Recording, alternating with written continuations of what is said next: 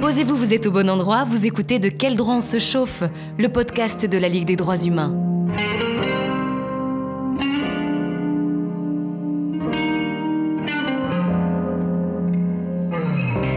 Dans le premier épisode de ce podcast consacré à Régine Orphin-Gécarlin, on a tenté de retracer ses années de résistance au sein des partisans armés. Puis la fin de la guerre est arrivée, mais certainement pas la fin de ses batailles. Régine Orphin-Gécarlin fera bouger les lignes des droits des femmes, des droits des étrangers et bien d'autres encore. C'est le deuxième et dernier épisode de cette série. Allez, suivez-nous, on remonte le fil de ces combats, et il y en a beaucoup.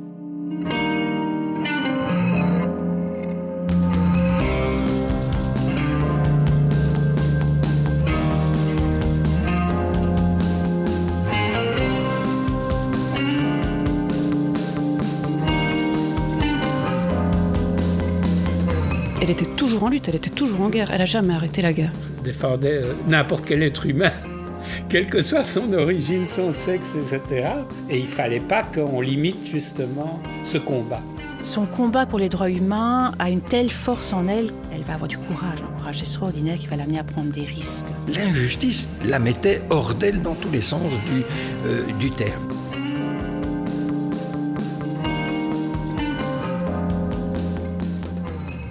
La guerre se termine, le temps de la résistance aussi. Régine et ses enfants sortent de la clandestinité, remontent à Bruxelles. La vie peut reprendre, la vie doit reprendre, malgré les grands absents, les déchirures.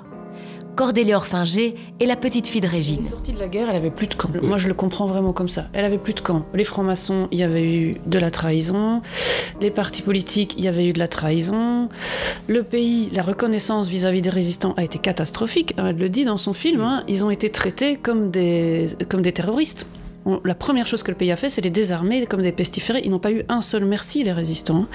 Et, donc, elle est sortie de là en disant, OK, il n'y a pas de camp. La seule chose qui reste, c'est la justice. Et celle-là, il faut qu'elle soit nickel partout, à tous les niveaux. Puisqu'il y a des bons dans tous les camps, et il y a des mauvais dans tous les camps, et il y a de l'injustice dans tous les camps. donc ça a été ça son, cheval de bataille. C'est le seul truc auquel elle pouvait encore s'accrocher, je crois. Alors très vite, au sortir de la guerre, Régine réenfilera sa toge. Comme un pied né à l'histoire, elle choisira le barreau de Bruxelles pour exercer, plutôt que celui d'Anvers qui l'avait poussée vers la sortie début des années 40 et qui voulait la réintégrer. Mais avant ça, Régine mettra son expertise de juriste et sa connaissance des langues au service de la reconstruction du pays. Elle s'impliquera aussi au commissariat belge au rapatriement avant de rejoindre l'UNRWA, l'administration des Nations Unies pour le secours et la reconstruction. Pierre Orfinger. Elle a travaillé d'abord, mais ça, vous avez dans la lettre que j'ai écrite sur elle, dans le cabinet Van Zeeland après la guerre, qui était le cabinet qui s'occupait de, tout le problème d'après-guerre, je dirais. Et puis, elle a, vite donné ça à son amie, parce qu'elle a décidé, pas une amie à elle, parce qu'elle a décidé qu'elle n'était pas faite pour être fonctionnaire.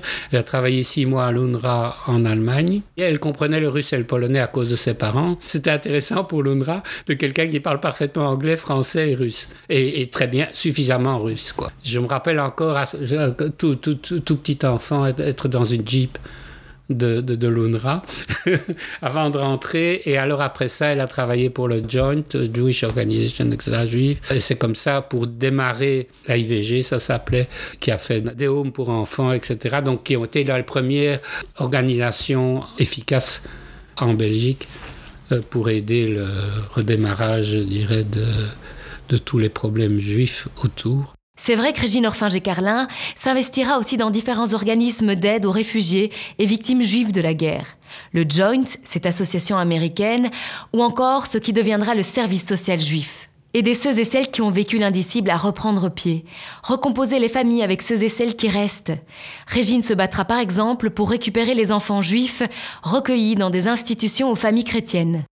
On retiendra l'histoire d'Henri Elias, ce petit garçon ballotté d'une institution catholique à l'autre, qu'un oncle voulait récupérer.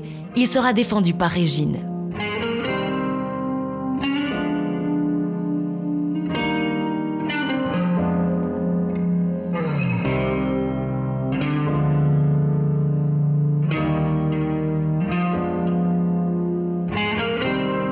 Dans les années 50, avec Georges Aronstein, Henri Rollin, Jules Wolfe et d'autres, elle refondera la Ligue des droits humains, réduite au silence pendant les années de guerre. Avec une première bataille qui dit sans doute tout de ce que représentait cet idéal de justice pour Régine Orphinger-Carlin. Réginald de Béco est avocat pénaliste. Il m'a fixé rendez-vous dans un café d'Ixelles. Président d'honneur de la Ligue des droits humains, il en est aussi sa mémoire.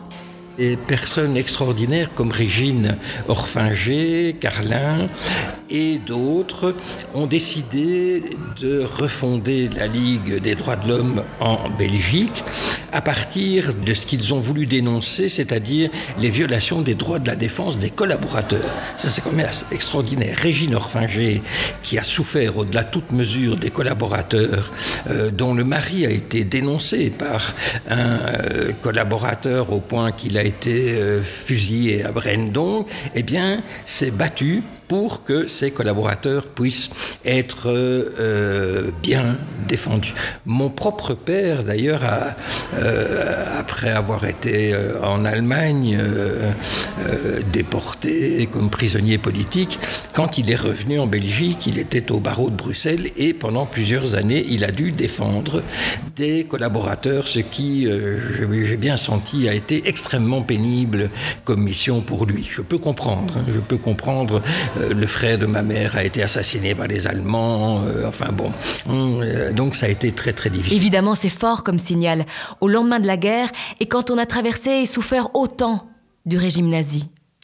Régine Orfinger-Carlin deviendra présidente d'honneur de la Ligue des droits humains. En 1996, elle remettra le premier prix qui porte son nom à Nabella Benaïssa, la grande sœur de Loubna, assassinée en 1992.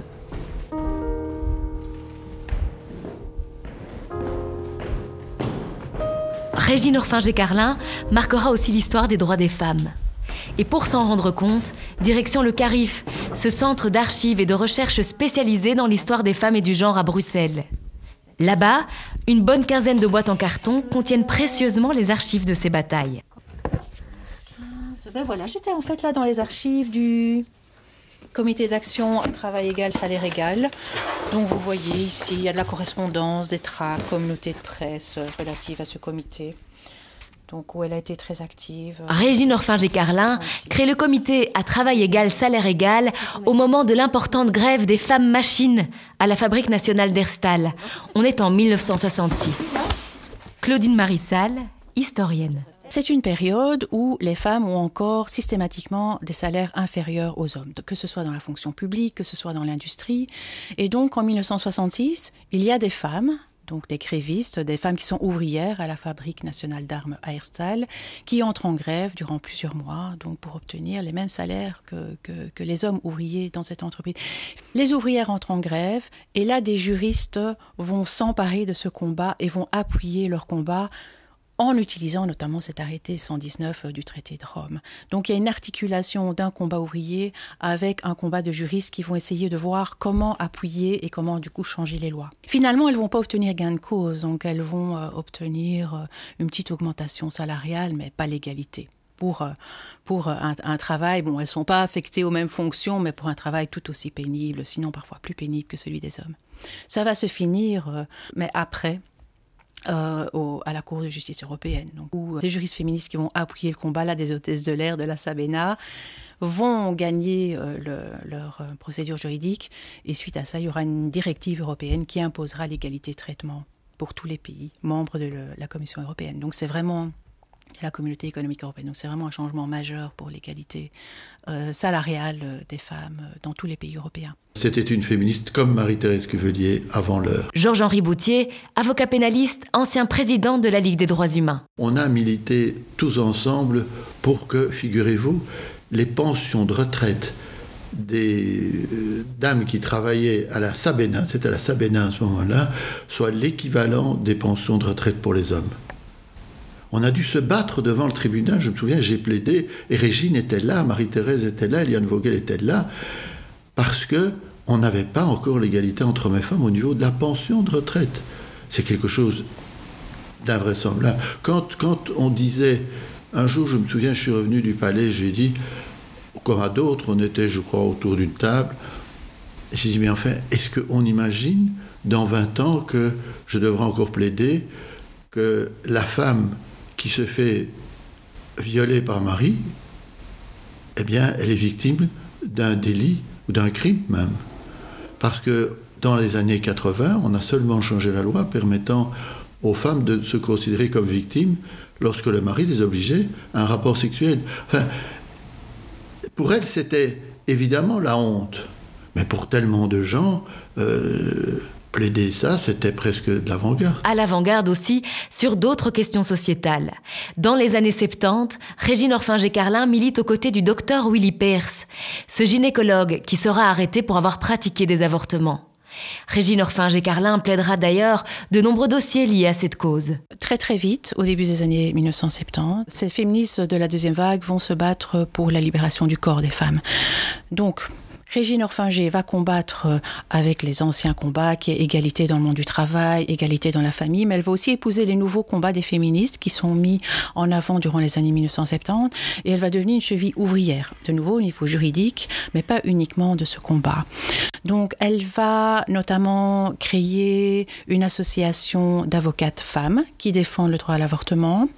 Elle va aussi créer le centre contraception d'Etterbeek, qui est un centre extra-hospitalier qui fait des avortements, qui pratique des avortements, ce qui est interdit évidemment, puisqu'à cette époque-là, l'avortement est interdit. Elle sera d'ailleurs inculpée pour avoir, euh, en tant que créatrice de ce centre, avoir euh, diffusé des informations sur l'avortement. Et elle va aussi défendre euh, des femmes qui sont poursuivies pour avoir avorté et des médecins qui sont poursuivis pour avoir pratiqué des avortements. Donc elle va notamment être très active dans le comité Willy Pierce et elle va aussi être une de ses, de ses avocates quand il sera inculpé. Son combat pour les femmes pour défendre les femmes, à votre maman, vous, il vient d'où, selon vous? Bon, je crois qu'elle a quand même dû donc Pierre lutter pour faire ses études d'avocat. Je ne crois pas que son père était contre, mais, mais, mais, son père a certainement compris, mais a été surpris, j'appelle comme ça, par la chose. Oui, donc c'était une forte femme qui avait besoin de se distinguer, j'appelle comme ça, on peut dire ça. Elle, s'est retrouvée après-guerre comme femme active, dans un monde qui n'était pas habitué d'avoir des femmes actives. Elle s'est retrouvée après-guerre comme femme active sans mari. Cordélia Orphinger. Toute la culture administrative, euh, professionnelle était construite sur l'homme et la femme derrière l'homme. Donc je pense qu'il est né, il est né là. Elle a dû se débrouiller dans un système qui n'était pas prévu pour elle. Femme seule avec deux enfants active. C'était pas prévu. prouver qu'elle était veuve pouvoir ouvrir un compte en banque, c'était... oui, c'est quelque chose absolument... Pour une femme autonome, ce qui cherchait, cette autonomie, qui cherchait à faire tout toute seule comme elle voulait. Oui. Elle, s'est retrouvée dans un système qui ne correspondait pas à ses valeurs. Régine s'opposera à toutes les formes de discrimination envers les femmes ou les personnes précarisées, toutes les formes de racisme aussi, et pas seulement l'antisémitisme. Elle défendra par exemple la veuve de Naïm Kader, ce représentant de l'OLP, l'Organisation de libération de la Palestine, pour la Belgique et les institutions européennes. Il a été assassiné il y a 40 ans à Bruxelles. Le droit des étrangers, ce sera aussi l'un des terrains de lutte de Régine Orphinger-Carlin. Georges-Henri Bautier et Réginald de Bécaud l'ont croisé à la Ligue, mais aussi à la Commission étrangère du barreau de Bruxelles. Ils se souviennent tous les deux de ces soirées passées dans son petit appartement, à débattre. Ils se souviennent aussi de ses plaidoiries. Oui, oui, oui, je l'ai entendu plaider à, plusieurs reprises. C'était cette voix rocailleuse, euh, cette voix très imagée. Elle donnait des images. Voilà, vous comprenez ce que, ce que je veux dire. C'était extraordinaire. Moi, c'était une manière de plaider que j'aimais euh, vraiment beaucoup et qui était en même temps une voix euh, militante. Hein, c'était, elle était dans le combat. Hein, elle n'était pas simplement à, rappeler des événements, des faits, euh, des arguments. Non, c'était, elle était dans le combat en permanence. Je ne dis pas qu'elle tapait du poing sur, le sur la barre, hein, la barre, hein, mais elle, euh, elle se battait vraiment. Et donc, vous avez une anecdote peut-être où vous vous souvenez d'une colère en particulier? Oh oui, euh, euh, avec elle, j'ai été visiter à Zaventem les, les centres d'accueil des réfugiés. Bon. Fermés? Les centres fermés. Et à l'époque, c'était la gendarmerie qui qui tenait ces centres fermés. Il nous a fallu, je ne sais plus combien de démarches pour obtenir l'autorisation euh, d'y aller. Enfin, finalement, nous l'avons obtenu et nous avons rencontré le lieutenant-colonel de gendarmerie, euh, très fier de recevoir la Ligue des droits de l'homme et voulant montrer que tout ça était fait dans les meilleures conditions, que vraiment, euh, Sapens, il nous a pas dit que ces gendarmes étaient des doux rêveurs, gentils comme tout, euh, voilà. Régine a poussé une colère, quelque chose de, hein, fantastique, hein, euh, une explosion, si je peux dire, le Vésuve, hein, euh, en lui disant et, toutes les plaintes que nous recevons pour euh, les coups et, les maltraitances au sein de ces centres fermés, vous, ne les avez pas vus et vous ne voyez pas de quoi il s'agit. Voilà, ça, moi, c'est ce que j'ai peut-être le plus admiré qu'une femme de 80 ans hein, plus tard puisse avoir des colères euh, euh, pareilles devant les injustices. L'injustice la mettait hors d'elle dans tous les sens du, euh, du terme. Une forte tête, une avocate charismatique. Mais je me demande aussi comment c'était de grandir aux côtés d'un monument comme Régine. Loin des salles d'audience, des manifestations, des discussions entre avocats, dans l'intimité. Ce qui est certain, c'est que ça a modelé la façon dont Pierre s'est construit. Moi, je, je cachais que j'avais envie de faire des choses parce que je n'osais pas le montrer. Donc c'était un peu l'inverse d'elle parce que j'avais été quand même marqué par elle, par le, la peur de, de montrer ma propre possibilité. Ça, c'est à cause de probablement son aura, j'appellerais. Le... Et, et quand même ce les traumatismes de la guerre. C'était une forte femme, avec comme tous les gens forts, les avantages et les inconvénients. Vous savez pas être fort et ne pas avoir des, des euh, comment des, des, des côtés euh, spéciaux. Mais donc elle avait vraiment deux personnalités. Ça c'est quand même intéressant. Régine a porté cette histoire lourde sans forcément la partager. Il fallait avancer. Mais ça marque ça marque les générations. Alors la famille a tenté de rassembler les pièces du puzzle et d'en garder le meilleur héritage. Cordélia Orfinger. Mon père le disait, on n'a jamais parlé du passé, de l'histoire familiale. Tout ça s'est transmis de manière implicite. Il n'y a rien eu d'explicite dans la famille. Et du coup, ce qu'elle voulait apporter, c'était... Euh, elle se positionnait pas en victime, pas une seconde. Et, et, cette façon de tourner la page du passé, de ne pas en parler, c'était ça, en fait. C'était... Euh, c'est arrivé, c'est comme ça, et ça n'est pas arrivé qu'à moi, et maintenant, il faut avancer. Il faut aller de l'avant. Et donc, du coup, vous, vous avez eu envie de rouvrir tout ça? De... euh, Oui, c'est ça pour être apaisée, j'ai envie de dire, pour être une guerrière apaisée, et plus en guerre.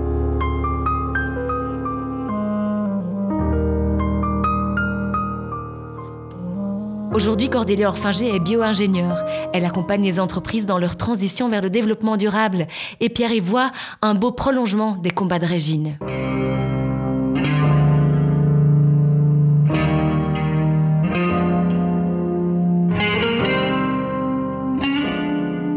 Régine Orfinger-Carlin a disparu en décembre 2002, ça fait 20 ans. Elle n'avait pas pour ambition de marquer l'histoire, mais de faire avancer ses combats dans la bonne direction par le droit. Aujourd'hui, le prix de la Ligue des droits humains porte son nom, une crèche aussi toute récente, dans le quartier Tivoli de la ville de Bruxelles. À la Ligue des droits humains, on fait le vœu que le nom de Régine Orfinger-Carlin ne s'efface pas de la mémoire collective, que ce soit pour son action de résistante, d'avocate ou de défenseuse des droits humains.